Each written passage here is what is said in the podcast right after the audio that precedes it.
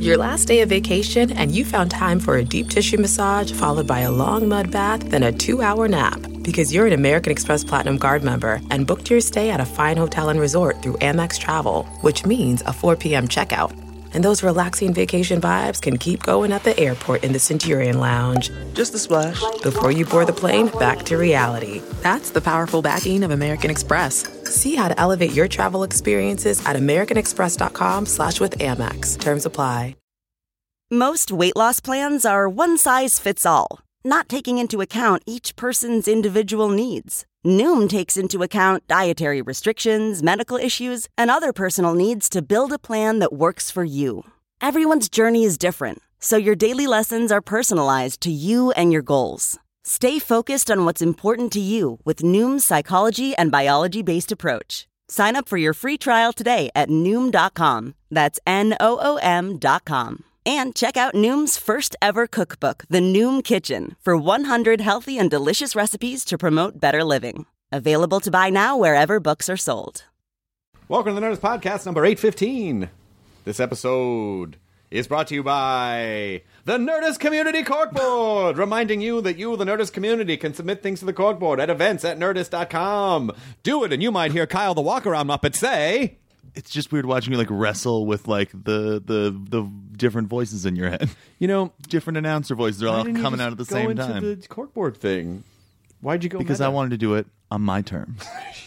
and the terms of a new I'm sorry, generation I didn't old mean to man. marginalize marginalize your role Uh, show. as I now promote a Game of Thrones musical. What? uh, if you live in the Chicago area from July 21st to August 21st, they're doing Thrones, the Game of Thrones musical at the Apollo Theater. I would for sure pay money to go watch this. Cersei, Cersei, where can I run to? I like that you've assumed that, like all modern Broadway musicals, it's just 80s songs it's with new 80s lyrics. covers with character names.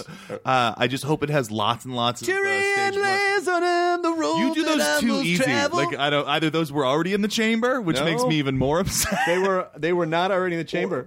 It's at midnight has trained me. Hashtag wars has soiled my brain. It has taken you to some new and crazy places. Game of Thrones mu- music. Game of Thrones songs. Hashtag Game of Thrones songs. All I know about hashtag wars is occasionally somebody thinks, oh, I'm going to do a Kyle Clark is rad deep cut. Is I'm like, you know what's not going to win you the hashtag war? Me. All right, like so- they'll they'll pop up about once a month. I'm like, oh, somebody thinks this is a fun thing to do. Hodor line. Love isn't always on time. oh, All right. they go so like natural.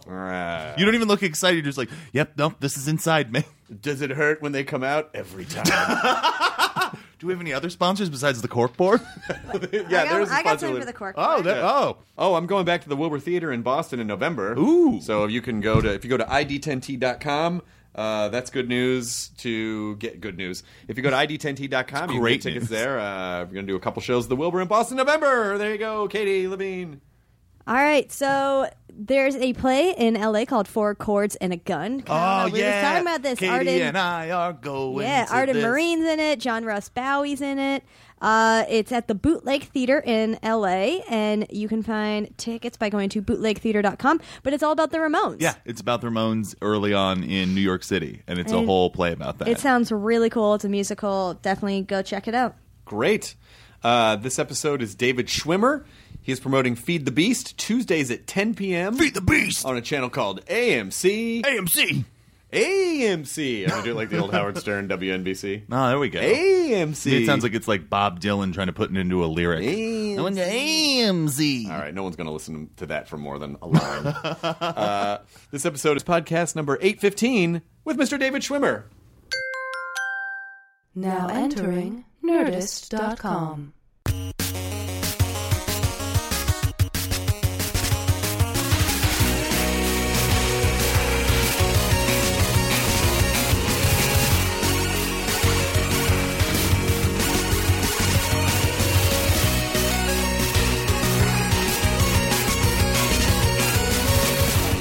from 1978. And I said, my. Is that really the first one you had? Yeah.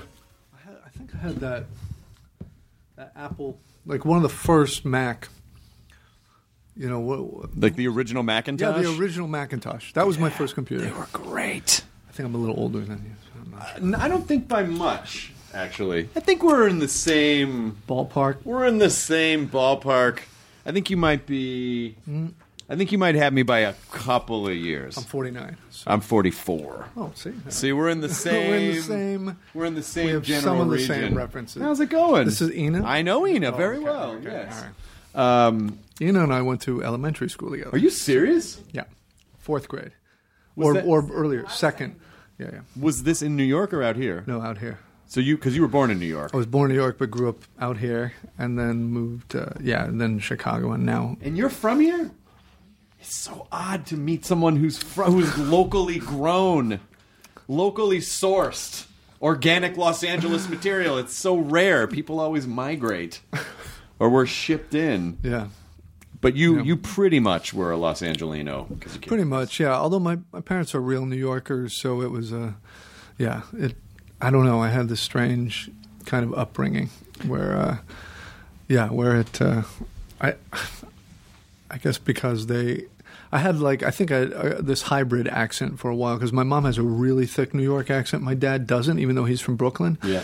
So um, I don't know. I think I grew up kind of a mutt in that way. But Did they, did they try to force New York stuff on you? Like you were not going to forget your roots. I don't care that we're out. well, here. yeah, and not only that, all my my grandparents were all in New York. All my aunts and uncles. You know, my parents really pursued job opportunities out here in the uh, in the late '60s. So. Um, we would go back at least twice a year to New York, so just to you know stay in touch with all the relatives, and also to see my parent. My mom was big into theater, so we would you know see in a week we'd see like six plays, six shows in the in a week that we'd be in New York. So What was the theater? Because LA has theater. There is there are there are theaters here. There are some theatras. But I don't. But I don't think anyone would ever accuse Los Angeles of being like, "Oh, it's a theater town." no, I think you're. I think that, that that's safe to say. Um, I, you know, I, I don't know. I mean, I um, the th- there is a theater scene here. Certainly, um, uh, there was. You know, when I was based here more, um, li- I I did some little theater. Uh, what would be the equivalent of off, off, off Broadway, Right. Here, um, but uh, I don't know. I I I'm more familiar, truthfully, with um, with Chicago theater, Right. And uh, and I guess growing up, I my parents took me to Broadway and off Broadway. Was that your theater company? Was in Chicago? Is that Yeah. the one you founded was in Chicago? Yeah, that's right. Yeah. I mean, Chicago is such a great. Chicago- Chicago's an amazing comedy town, but it's also a good theater town. great theater and art and music and restaurants? Now, I mean, it is. It's one of the top. T- culturally, it's one of the best cities in the country. Now. I guess because it's so fucking cold a lot of the time. it's like we'll go Everyone, inside and watch. everyone's indoors making stuff because there's no way they're going to be outdoors. It's the, anti- it's the antithesis to California, where everyone's outdoors. So, Right. uh, and That's then- why there's no theater culture. Is it? Because it's not really like a. I mean, it's like it's like well, music also too. think about it. Like, and this is the problem we have in Chicago. Still, it's like when the weather is great. Your your business hurts as a theater company because Right. no one wants to be indoors for a two o'clock matinee on a Saturday. Right. like no one. So um, it's really bad for business when the weather's good.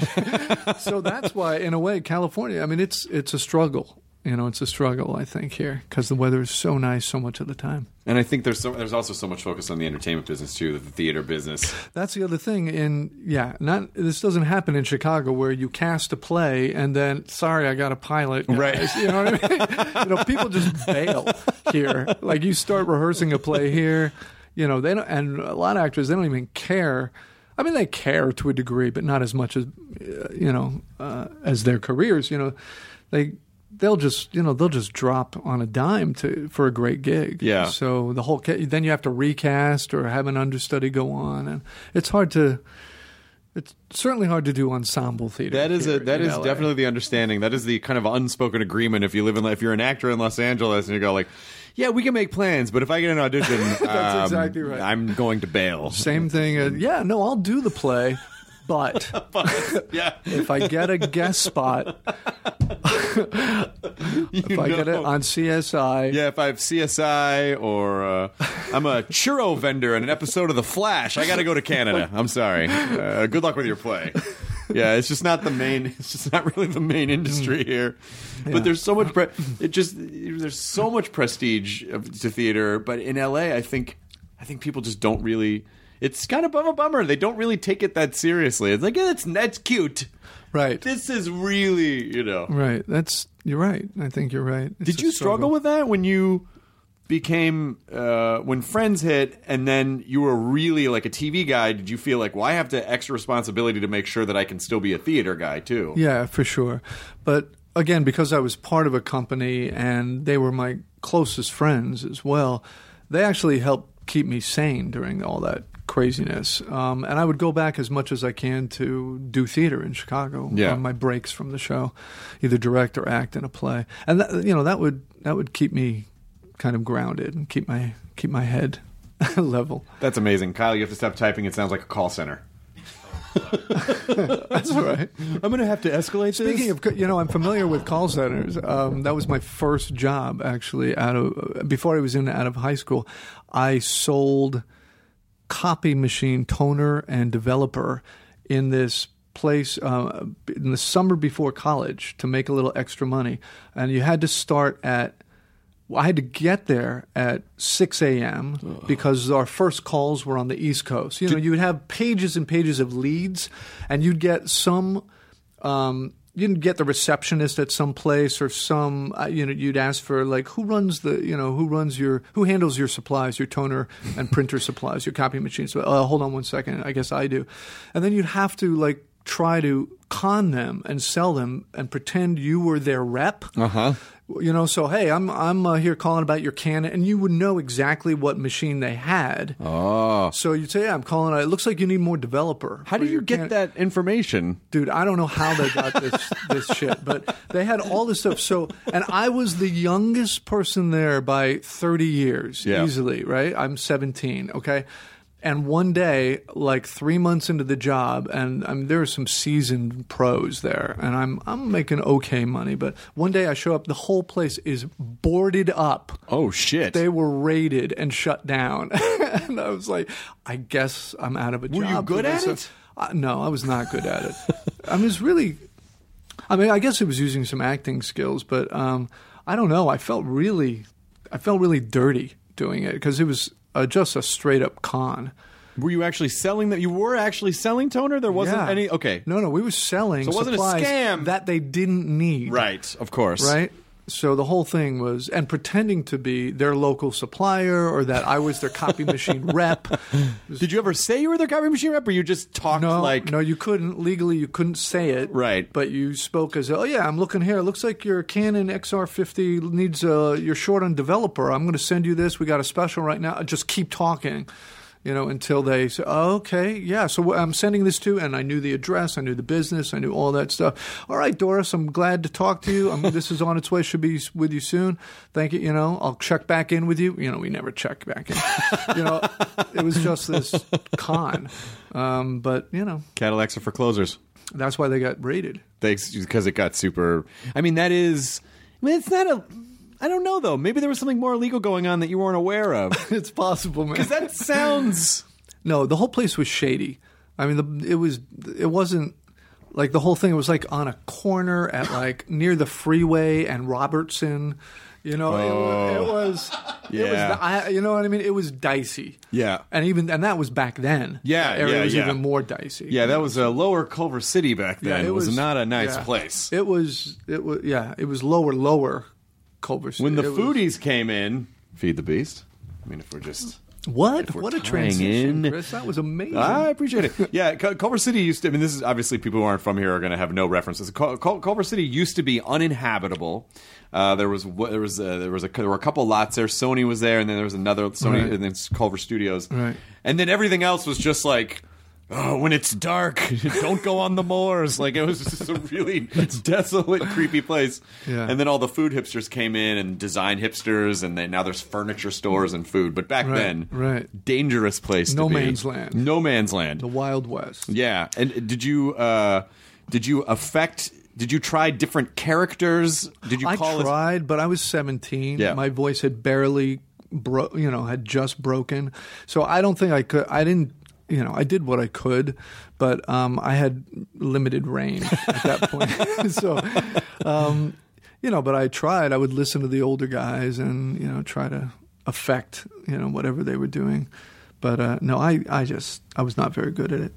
I think people with strong performing genes don't, even though to a degree as a performer, you are a salesman. I mean, you have to sell a concept or a character to an audience, but that whole like, what's it going to take to get you? Like, I don't, I feel like most performers do not enjoy that. And that is partially why you probably go into performing is to not have to do that Right. every day. Right. Did you immediately go into another call sales position? No, no. I mean, I went. Then I went to college, and then uh, Northwestern. Northwestern, and uh, you know, my next. I mean, I waited tables for seven years between Chicago and L.A. Um, and that's a form of salesmanship. You know, a form of performance. I became, you know, like I had a character, I guess, as a waiter. I was this really semi-elegant, you know, very well-spoken professional. I was. I don't know. It was although in Chicago, my first waiting job, I was at a restaurant called Ed Debevic's. oh, yeah, of course. All right, so I was a roller skating waiter at Ed's. But you had to have characters at Ed had- No, you you you had to be a character. Yeah. You so I was Romeo. Everyone had the name tag, and I was Romeo, and I had the big pompadour, and and we made all our money off tips, jumping over people's kids. you know, no, really, we would do stunts, and we would just jump over people. Um, I think they shut that down because some kid got a caught a skate to the head or something. Oh yeah, I feel like that would be a, So especially were in today's litigious culture. That was a a terrible call. idea. Not a good A terrible idea. So we stopped doing that. Well, there was an Ed Debevic's here in L.A. Was that the one you worked at, or the one in no, Chicago? I worked. At, I didn't know there was one here. one by the Be- there was one by the Beverly Center for years, and uh, it closed probably I remember 15 years ago. But it was super. It was one of those, you know. I worked at the Daily Grill at the Beverly Connection. Ah, yes, of course, right across from the Beverly Dude, Center. I go back, right? My oh wow, that really does go back. yeah, it's not there anymore. No, it's it's it's like I thought a phone store or it's something, but yeah. Yeah. I know, I know that I knew that Daily Grill. Well, that was me. Oh my god, I can't believe it. Yeah, the Ed Debevic's. I was always fascinated by the the agreement that the patrons would have with the staff, which is. Yeah, we're gonna go in, and they're kind of probably gonna treat us like shit, and that's really funny because Yeah. some waitress will be like, "Slide over, sweetheart," and you're like, "All right, can I just Exactly get a?" right. There was a kind of a, there was a, an agreement when you set foot Yeah. that you were going to be abused, and and it was a very sadi- sadomasochistic relationship, where, and we had permission to abuse people. Yeah. um, and that was fun. That it makes me think of. I don't know if I talked about this in the podcast. The last one of the last times I was in New York, the soup Nazi guy is now marketing a, his own soup, and they've rebranded him. There were banners of it all over the city. It's the most genius rebranding. Like we want to sell soup. How do we get away from Nazi? So they call him Soup Man. He's the Soup Man, as seen on Seinfeld. The Soup Man, and he's like, sta- there's like an American flag in the like every piece of it was like. Let's Wow. forget. Let's forget about the Nazi part of it and just focus on the soup part of it. Right. They've completely rebranded him as the Soup Man. Right. It's like the new KKK. right. It's like they're For a millennial We generation. black people. No. We just really like us. Yeah, I mean, we'll just, the, just so really- the the, for, the foreground of the selfies are mostly white faces. That's all we're saying. That's all we're saying. Because we have an Instagram account now. The soup former Nazi. The soup, the soup, the soup. I was just following orders, man. yeah, no, they really, and it was a really, it was a really fascinating study of. How, you know, this guy had a moment, and he, it was this thing, Yeah. and everyone knew him as this thing, but it was attached to Seinfeld. So, how do you get him away from Seinfeld and get him away from the Nazi Party? Right. Uh, and it seems like it's what they did it successfully. That's interesting. because they were all over the city.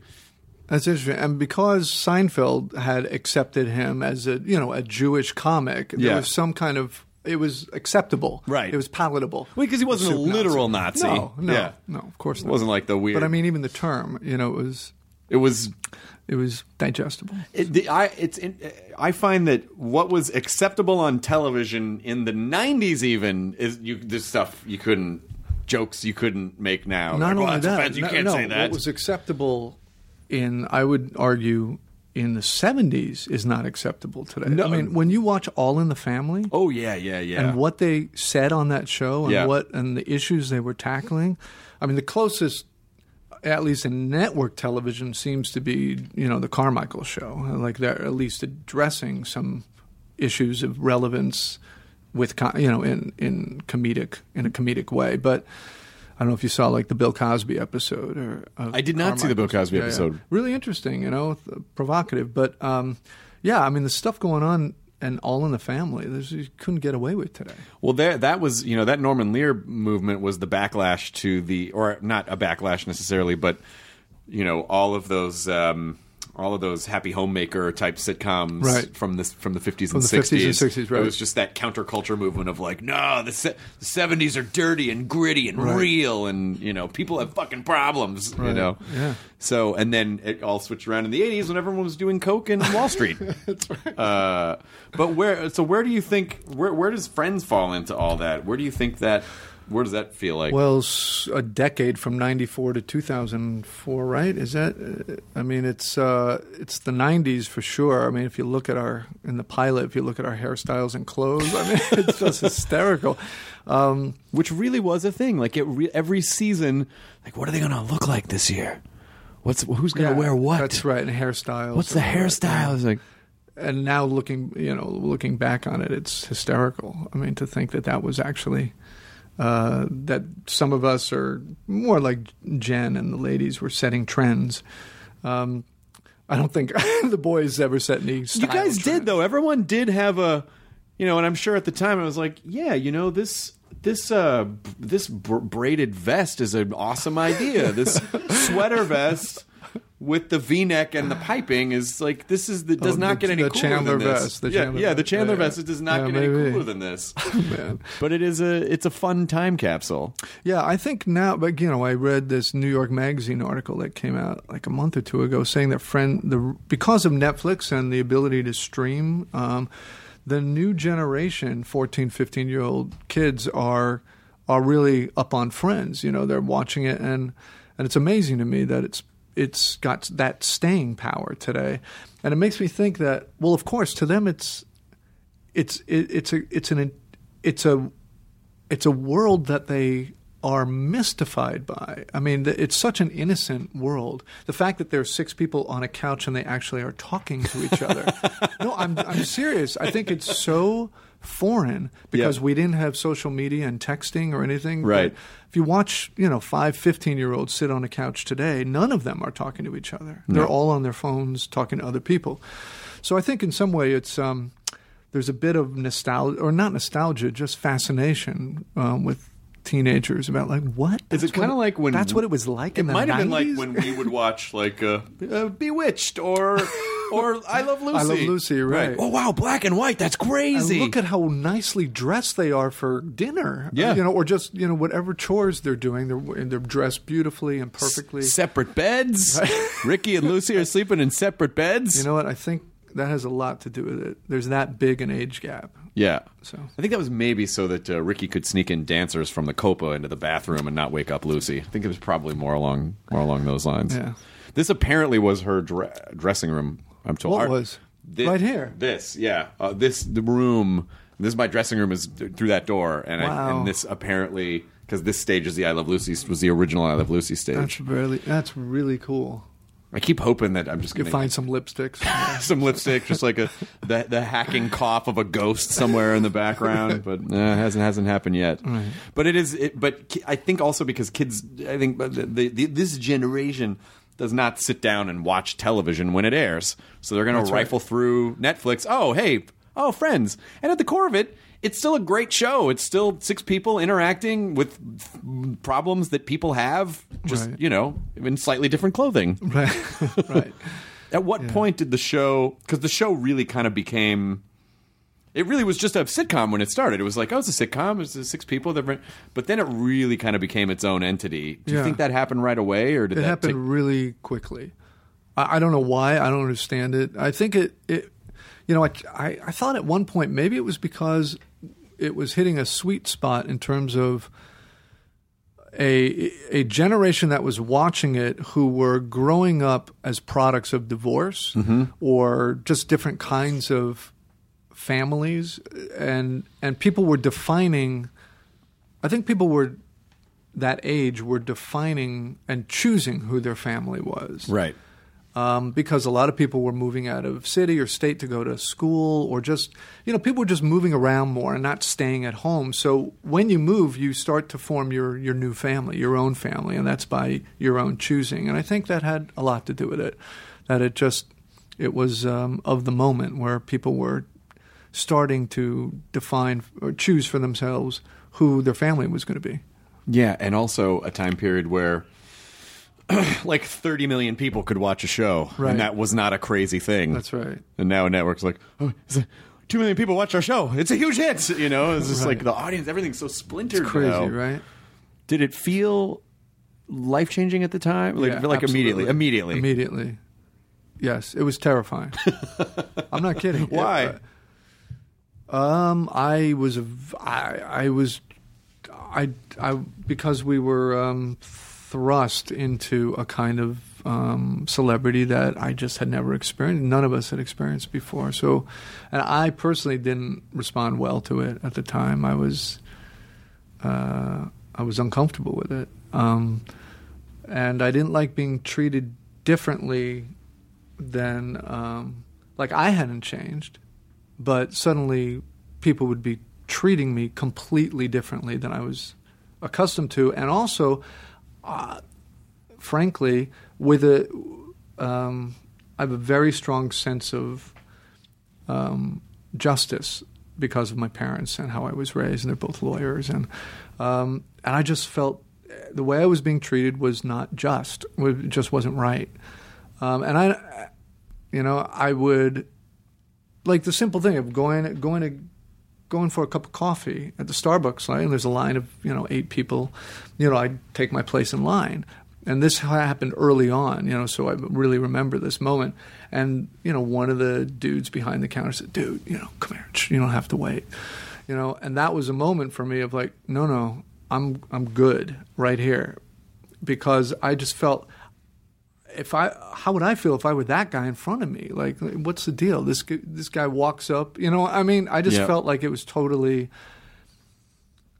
um, wrong. God, I'd be okay with it. I, well, and I'd be too okay with I'm that. not saying. Look, I'm not saying I've. Um, I've not accepted, you know, Of course, of course, certain of course, treatment of course. sometimes, and you know, when I'm really dying to get into a restaurant, and you know, uh, they, you know, that helps, sure, but, um, but you know, there's just a balance, just trying Right. to maintain a balance.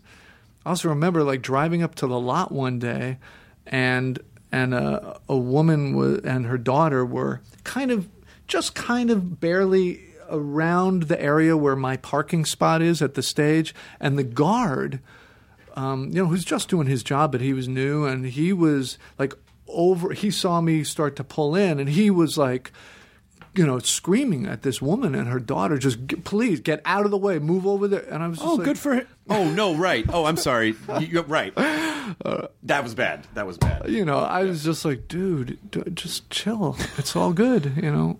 Were you guys a support group for each other at the Yeah. same time? Yeah, Okay, for Because sure. you, because who? How else do you? Who else is experiencing that at the same Yeah. time? Like you, how how are you talking about that with anyone? Well, you know what I'm talking. I mean, you're ex- you are, experience your own celebrity, your own fame. Do you? but not on the friend. I mean, like Friends is friend. Like that was just one of those. There were there are a few things in our culture that kind of defined and were representative of the culture of the time. So Right. it's like. You know, you you- All in the Family, or or Happy Days, or Seinfeld, or Friends, or like those were just the things that, are Mash, like those were just the things that in that period of time Were help help define pop culture. help define Yeah, pop culture sure. and we're just the like in the upper the highest canopy level of everything and so yeah i mean when i'm out in public we go hey i watch your show i go thanks but it's not like I mean, it's not the kind of rabid where I'm sure there were periods of time where you guys are like, I don't think we can go anywhere in public tonight. That's why. That's what I mean by terrifying. Like I'd Yeah. be in the first couple of years just walking to the airport and uh, you know a group of young girls, you know, 15, 16 year old, scream like blood curdling screams and then running towards me and gra- and I I didn't know how to handle that. I, I was just like. This is not fun. I guess I can't wait at the gate. I have to go wait in some stupid room. no, really. I mean, that's I, I didn't. I didn't like it. Well, that's uh, that also sounds like the New Yorker in you. Like, hey, I'm just a guy. I'm not. Yeah. Just can we just everything? It's all fine. Yeah, can we It's just be cool here? And, uh, and now it's worse with all the social media. You're always on camera now. Do you like So- it? Are you on social media much? No, no. I tried. I thought. I, w- I mean, I think it's amazing. I really do. Um, and I, I really appreciate like different people's Instagrams and, but um, I'm not because I I find it first first of all I, f- I find it really time consuming. Yes. To do it correctly or do it like in a way that I would want to do it. Yeah. uh, it's just too much time, frankly, between work and having a five year old daughter and Right. uh, um, but also, I tried once to actually, in my head, I thought it was a cool way to like talk to fans and kind Right. of be, hey, let's break down this thing and let's just chat and you know, we'll, and I got into it with a guy um, once o- over over Trump actually about five years ago or something. This was when. Uh, I guess four years ago when Obama was already our sitting president, Right. And this guy And you wanted Trump in office immediately. and Trump and Trump had made another comment about hiring the best people, his who's his goons to go, you know, find Right. the proof that he wasn't a legal. Oh, right, right, right. Yeah, citizen, of course, right? yeah. Again, Right. even though he was our sitting president for over four years. So I just I said something to the effect, and you know, which I maybe now I realize I shouldn't have about. This is obviously a bigot. I mean, this is bigotry. This isn't, you know, plain and simple. And this guy, you know, a nice guy in the Midwest took issue with what I said, and we started to have a a back and forth, a dialogue, and through through Twitter, I think it was, yeah. And at some point, I just realized, you know what, I'm never going to change this person's mind, um, and this is n- like an exercise that I, you know, I I I will never do again. Basically, I just I didn't see the the point of it. Um, so uh, I I said something. I, I ended my tweet, my exchange with him, saying, "This is what I love about this country. You and I could respectfully disagree, and I wish you well." Yeah, I mean, you know what I mean? it's social media. Unfortunately, you know, particularly when you when you're hitting topics like politics or religion or any of the any of the big ticket items, they need to be conversations, and social media does not foster conversations. It social media fosters emotional outbursts because they're so short that you can't really, and you're also protected by anonymity for the most totally part, protected or, by anonymity. you know, is the you- worst. I mean, it's so true, and everyone knows this. Like, you would never say half the things you say if you were sitting across from the person. no. and um, so uh, it's just not for me. It's shit you shout when you're in your car. When you're when you're alone and you know that no one's going to hear you. Yes. You can say the worst things about everyone Yes. around you in traffic, but you don't mean it and you don't want them to hear it. But that's kind of what social media has become now. It's shouting in traffic. yeah, That's all it is. and everyone's a critic. everyone has an opinion and everyone's a hole poker and everyone, you know, it's you know, it's fine. It's I I think it I think the good things about it do outweigh the bad things, Uh-huh. but I do I you know, I, I I would really love to see what the psychological and sociological effects are of people interfacing with machines and social media in 20 years, 30 years. Like what does that do to a generation of brains? I'm I'm frankly really concerned for my daughter. I mean, she's five; she can easily navigate any device Yeah. you put in front of her. Um, and I'm and I'm thinking, wow, I'm looking at these, as I said, 15, 16 year olds, and I, you know, sitting on a couch and not speaking to each other. Yeah. and I'm just wondering what what's it going to be like in ten years when she's 15. You know? well, hopefully the technology will be more integrated into the way that It'll we just be a chip in her eye. Yeah, and so it'll look like she's looking yeah, at you, so but she'll just look, past she'll you. be nodding. Yeah. and really she's But not having- talking to you. Right, right. Yeah, she's talking to you. Well, that'll be else. better, I guess. I, ju- I just did a radio show, and the and the host Steve Jones took, showed me a video. He was in a restaurant, and he, everyone in the restaurant was sitting, people sitting across from each other, just on their devices, and he was like, "And I was no better. I was filming the whole thing. Like, not one person was looking at one another. People just don't. People are more." Put off by silence and uncomfortable social interaction, they would rather just distract, just put their fucking face in their phone. I mean, th- I'm really interested in what the studies are going to be in 20 years. I also think, I really do think, over time, our physiology is going to change. All of there's going to be a different way we walk and carry ourselves because everyone's spending so much time looking down at a different angle. I Yeah. mean, it's. A, I mean, it's a complete. if they don't integrate the technology into like if, if there is not integrated wearable technology then yeah i think we'll involve like a set of throat eyes so you could just like constantly be looking down I think- and looking ahead. I really do. I think we're going to change physiologically. well there's so many things that are you know like driverless cars you know are, are going to continue to allow people to be in their devices but you know i do think Will you? Will you actually?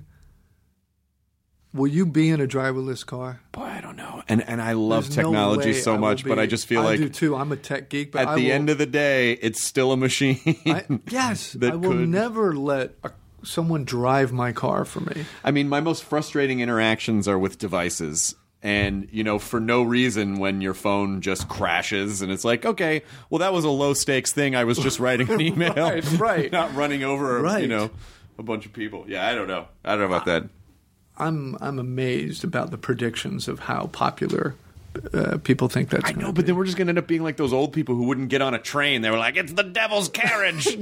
what? 20 miles an hour? Who needs to get anywhere that fast? No, no, You no. know? I'm all for like a, a driverless train because there's on there's a track. It's a predetermined kind of destination. And Yeah. There's no t- oncoming traffic. Yeah. But um, I don't know. Just- I'm not doing it. Flying cars are the one thing I'm, just glad that didn't it. didn't manifest. Flying cars? Flying cars. They're the worst idea ever. Just the worst. Just dr- I'm just not gonna disagree hunks of ca- hunks of car dropping out of the sky because people are texting. I mean, it's just everything about it. Everything about it's horrifying.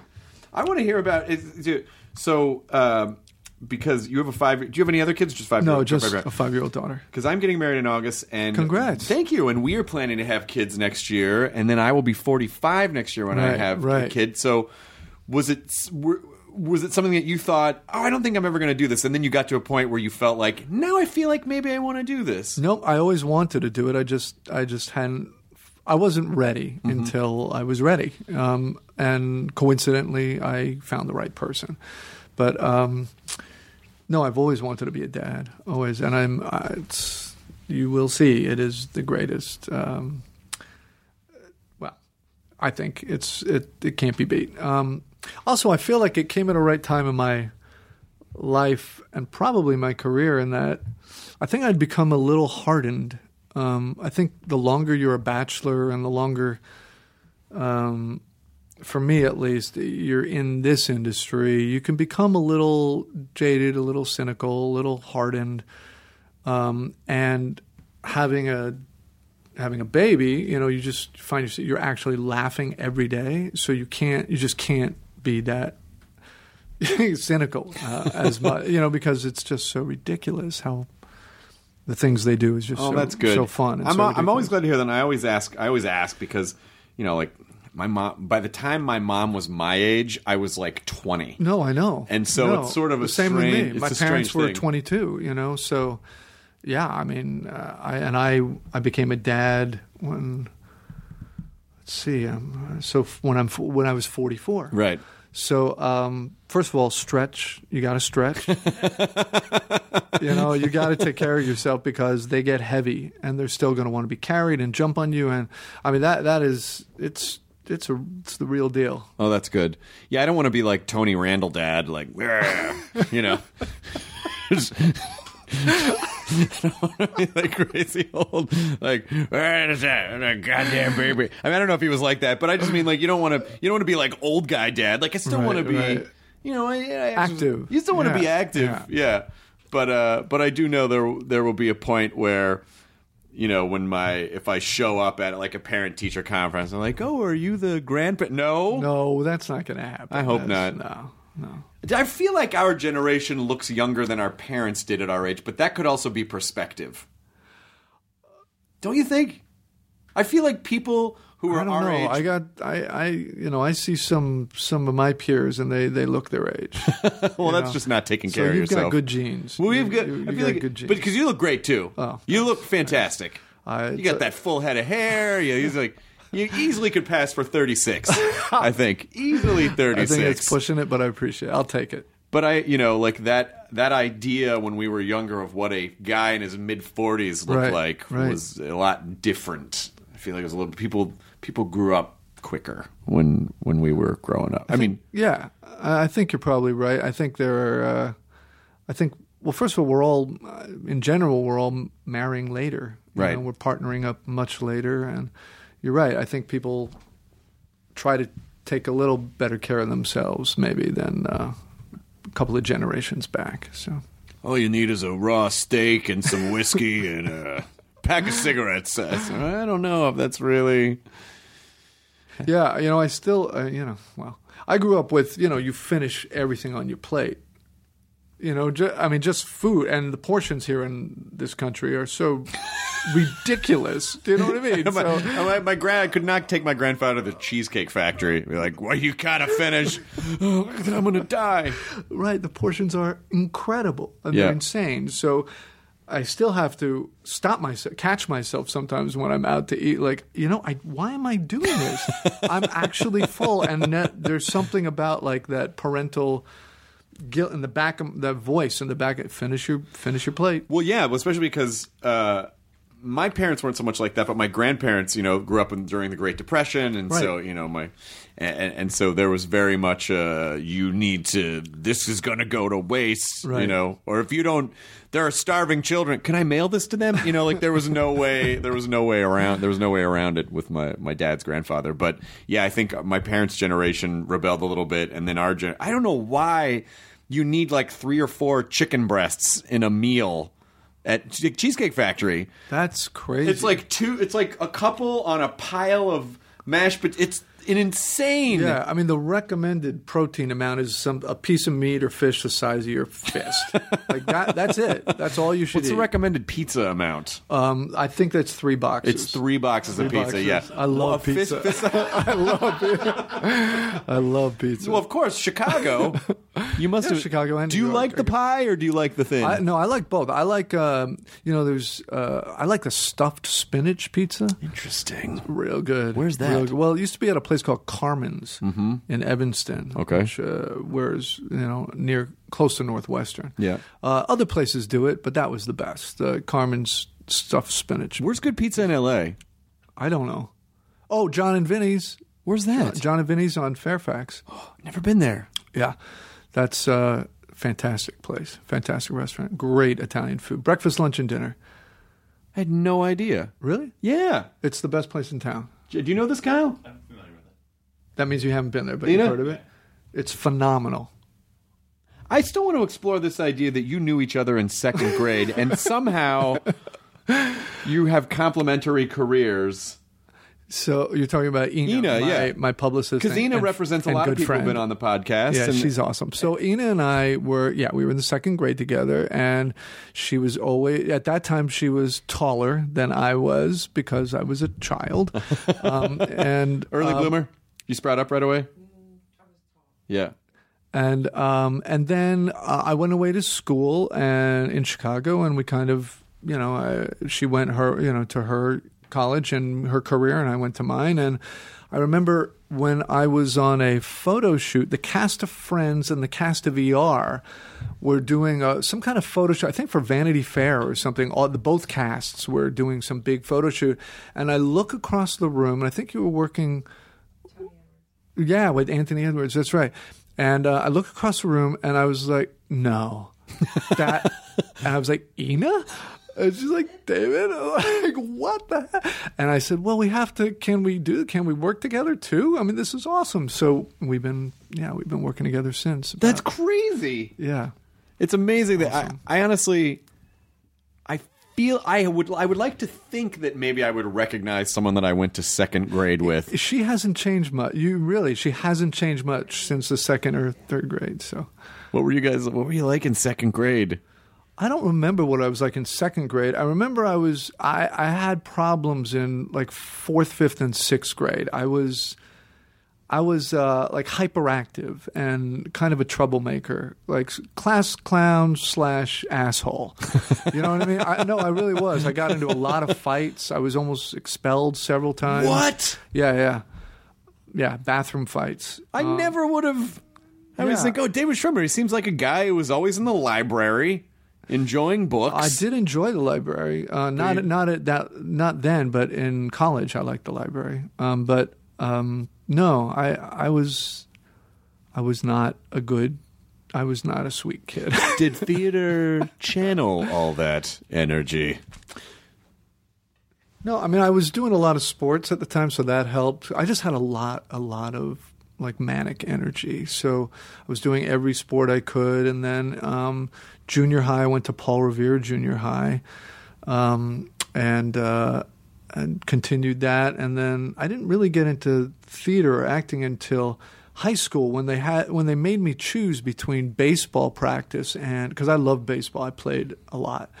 They made me choose. I, I couldn't do rehearsal and practice, right? Because you only could do so much after school, right? And I went where the girls were. so, to be honest, I mean that's where all my energy went. Okay, to makes sense. trying to be with girls. Um, Did it unsuccessfully? work? It didn't work. It didn't no. work? No. no, not well. I had a girlfriend in high school, but not till I was um, my uh, junior. So And then in college, you you studied theater in college. yeah, yeah, and girls. And you studied girls in college. yes. I tried. I went to all boys school, Come all on. boys high school. So when I went to college, I was what what all boy what what what school? It was a school in L.A. Well, it was. I, I moved out here my senior year of high school. It's called Loyola. Oh right, okay. Yeah, I went to another all boys school back east, and then yeah, and it was like being around girls was so overwhelming that I couldn't focus. It was almost not good because I was so overwhelmed by it, and I didn't know how to socialize with them. Part of that was because I was weird, but not all girls like playing D and D and computers, and you know, at least not at that time. Right, now, right. it's very accepted. Right now, now it's chic. Now it's very chic. yeah. Yeah. now you're dumb if you don't yeah, do those things. That's right. D and D parties. But at the t- little D and D makeout sesh, you know, if you, you you roll and then you get touch a boob or whatever. yeah. But it was just a different. Yeah, it was it was so different. And now I just feel like it's so much a part of the culture that it's you know it's it's kind of nice. Is your is your daughter into? Is she what is she into? Well, she, I mean, she's uh, she's in pre, you know, she's in preschool. So uh, actually, her last day was today. Um, uh, She I got mean, expelled for in- fighting in the bathroom. Say again? She got expelled for fighting in the bathroom. no, no, um, no. She's a good kid. She, she, you know, she's into uh, a lot of art. She likes making things, she and building things. So she loves that. Um, she also loves performing, so I, I might be in trouble. She really likes putting on shows. You know, there there was a, a good four month period where she and all the girls in her class were nonstop. Um, let it go, you know, right? It was just nonstop. Doing every day was, and I had got I had gotten her a, this little cheap karaoke machine where it takes DVD or Yeah. CDs and stuff. So she was performing "Let It Go" nonstop, and also um, like but putting on shows not just that like she would be really interested in the whole setting up the whole stage so she would be dimming the lights Oh, and, wow. like, putting me s- exactly where i should sit She's producing. she's producing directing she's Yeah. a triple threat Yeah. so um she was doing that for a while and the lion king she's really big on that was the first show actually we took her to see was the lion king uh, when she was four i was a little worried because it's like three hours long but Right. she sat there on like riveted for She three might be hours. a performer. Yeah, She might could be a producer performer. And also, I'm teaching her chess, so that's a little geek in there. You play? Yeah, I love chess. I play I'm playing four games right now. Are you serious? Yeah, are you kidding? I played competitive chess in school. I did too. I mean, when I was, I don't want to brag, but I will. I mean, no, when I was 11 or 12, I won LA, LA, whatever it was, LA County. Um, you know, for my age bracket, I won well, first you might be sitting across from the Memphis City Junior High Chess What? Championship. I, I don't want to. we might have to get on this. What's your favorite app? What's the app you use? You know, I just uh, I, I had downloaded some basic low end uh, chess program for the phone, and I and I actually found a lot of the problem that I was having playing now was that it was I, it was so much mental energy when I was playing in school competitively. Yeah. That I found that it's not as it hasn't been as fun for me to play now because I'm every time I'm I stare at a chessboard I'm I'm trying to think seven moves ahead Right. and it it just like the leisurely activity of engaging with some you know So I've been trying to slowly kind of get back into it. So it was just a very basic, you know, Right. like whatever had the highest rating chess program on on the App Store, Right. and just kind of playing against the playing against the computer. Yeah, I'm still. I'm. You know, I got. I hadn't played in like a decade or something, and then one of the cast members of uh, on OJ was had it on his phone. And I said, "What are you doing?" He goes, "Playing chess." I go, "What? Let's do this." we had so much downtime in the courtroom Yeah. sometimes, so that we started playing. Then I've still got like yeah, two games with two cast members from OJ, and I've got Michael Gladis. You know, is uh, is I've got a game. He's kicking my ass right now in another game. Uh, Was he- the rest of that fun, by the way? yeah, yeah, it was very cool. What a strange. It was, it was great. That was a great experience, really. Just That's to, fantastic. Yeah, it was, uh, and the fact that it became like a like a water cooler show. It was a thing. It You know, became a that thing. Was, that was. Although in another week or two, everyone's going to go, "What? What was the thing? What was?" The, you know what I mean? That's how people just, yeah. Well, because we're all distracted all the time. Because there's a eh, eh, there's there's a lot of good entertainment right now, but there's just so much of it. Yeah. We're, we're in the cheesecake factory of entertainment. It's like, im- yeah, so it is. It's impossible to, to keep, keep up on anything. Wait a minute. Whoa. A second. Whoa. Well, I'd, I I'm, I'm sure I'm you'll sure kick my you'll ass kick my- in a I'm just kidding. che- chess game, but we should we should. No, I would love to. What's what app do you? It's what chess time. chess time. Yeah, I'll show you after. chess time sounds like a. I know, I know. It sounds like a video series your mom would have seen on TV in the 80s. Sweetie, I got you chess time because I know you love chess. You can invite some of your lady friends. Oh, mom, they don't play. You know, like at least not in my school. They didn't. Were you in chess club in school yeah, yeah. the whole time? No, I mean, I th- just uh, like a year or two in high school, I think, or it could have been junior high. Could have been because I was I played when I was young. Like I started when I was like nine or ten. Um, you know, there were a couple of things. I was just talking about this recently where I realized there were a few games that I, I started to play with my dad as a young man that I realized looking back on it now that I'm a parent, like I'm so glad he didn't let me win. Do you know what I Yeah, mean? Like absolutely. I mean he it was never cruel. It was just he played for real, you know, and and I'm really glad that he kept both chess and ping pong are the two things, and tennis were the three things that my dad and I would play, and I just couldn't beat him. Like for years, I just could not beat him, and he was always very encouraging and everything. And finally, I, you know, the day came when I could beat him at each of those things, not all at the same time, obviously, and um, it was just really meaningful uh, in a way that I. I don't really. Well, you can't, learn if someone lets you win. You Yeah, can't but there's learn. a fine line because I'm teaching my daughter now, and there's a fine line in playing games with a kid, and I guess he was able. They did it, my parents with us, where you want to keep it from being co- totally discouraging, right. Totally. We don't want to obliterate them. Yeah, yeah, but I mean, how many times for how many years can you just get punished? You know, But there's also a, there's also a psychological thing too of w- and and breaking through that barrier because your your parents are these like omnipotent authority beings, Right. and there is kind of a weird thing where you think you can't. It's like oh, because you get in your head about it, but when you actually break through that thing, then that's that's a huge moment. It is. It's profound. It really is, and I think there's so much emphasis now on like we got to let everyone think they can win, and we got it's like, well, I don't know if that's really going to help them later in life. Like you don't want to embarrass them, Right. But you know, you you learn by falling down.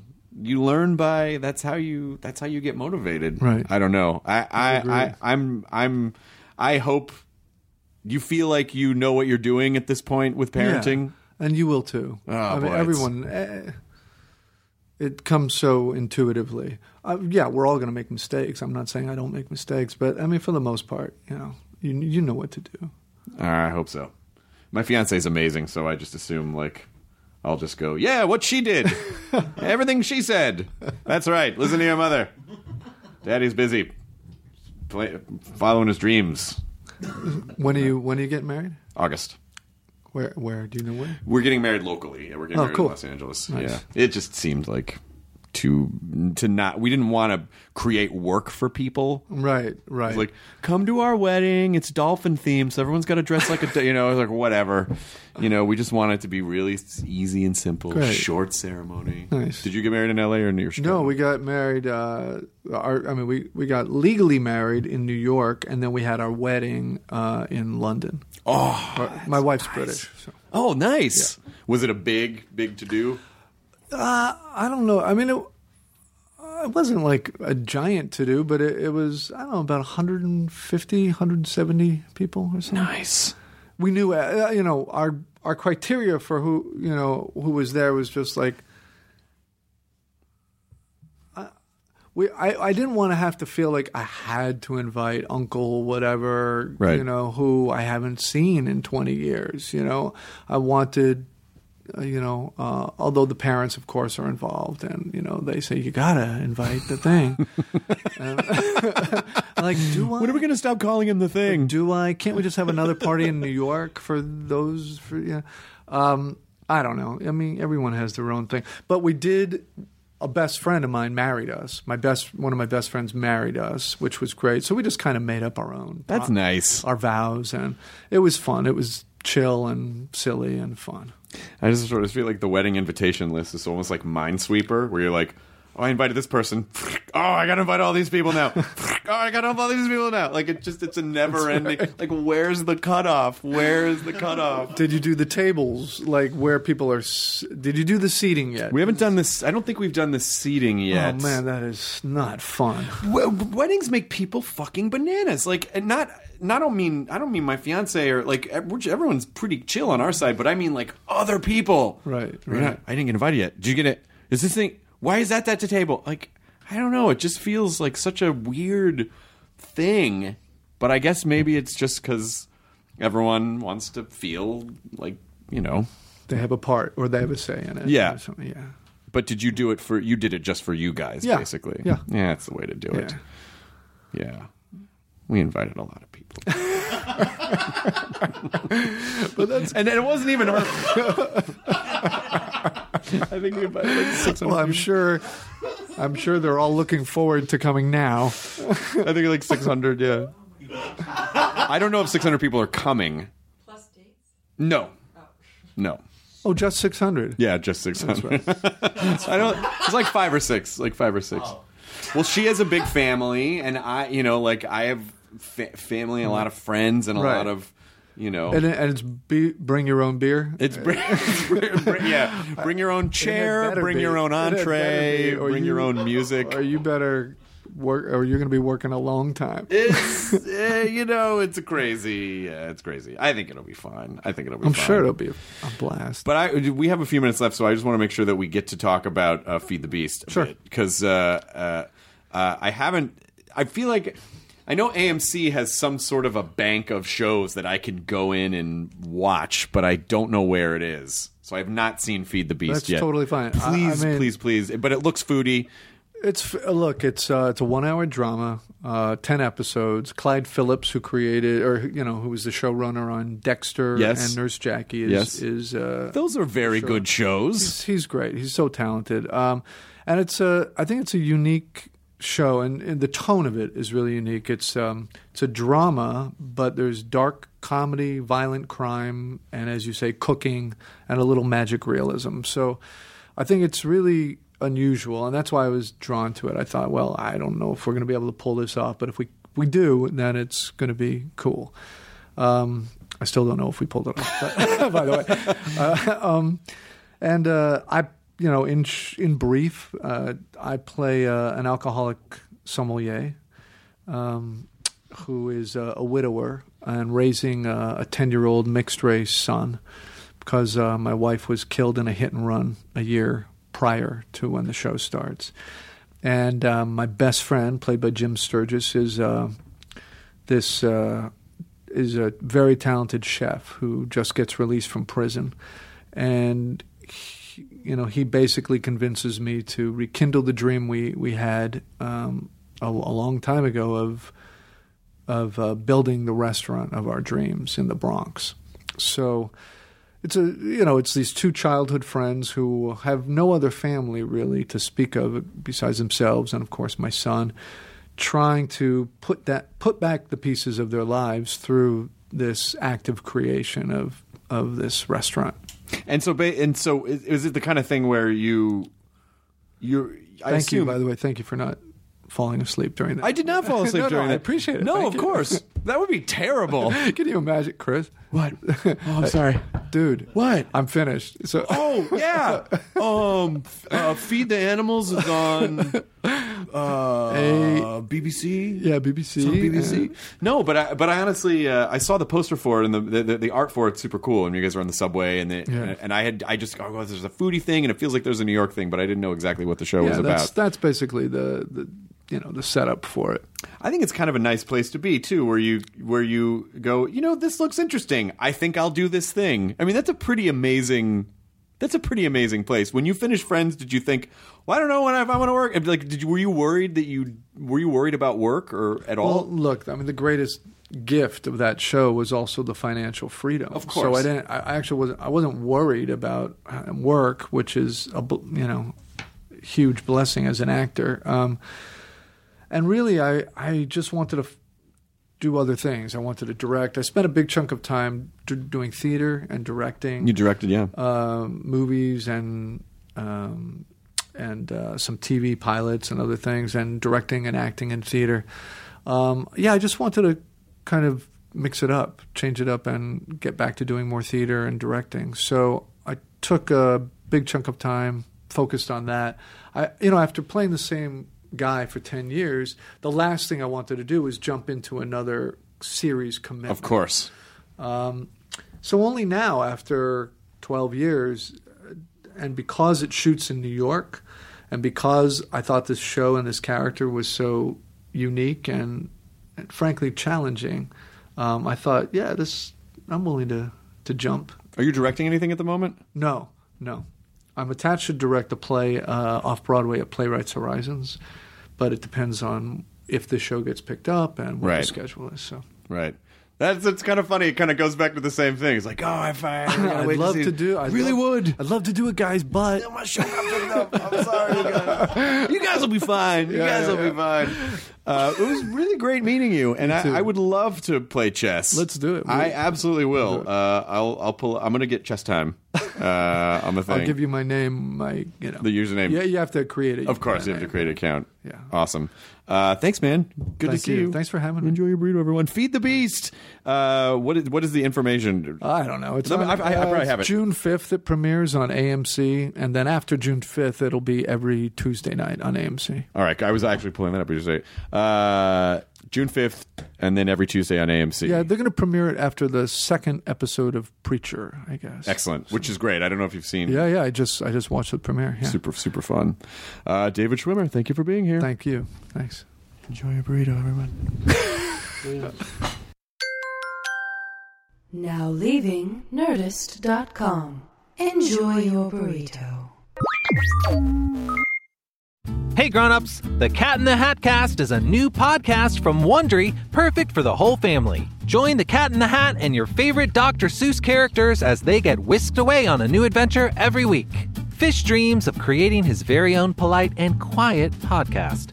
That is, until he gets a surprise visit to his Fishbowl podcast studio from the Cat in the Hat himself, and it becomes very clear that the cat has other plans for the podcast. And those plans are the opposite of quiet. Sing along to new favorite songs, try your luck at Titanic tongue twisters, have some fun with wondrous wordplay, and most importantly, bring your family along for all of the adventures in the Cat in the Hat cast. Follow the Cat in the Hat cast on the Wondery app or wherever you get your podcasts. You can listen to the Cat in the Hat cast early and ad-free on Wondery Plus. Join Wondery Plus in the Wondery app or on Wondery Kids Plus on Apple Podcasts today.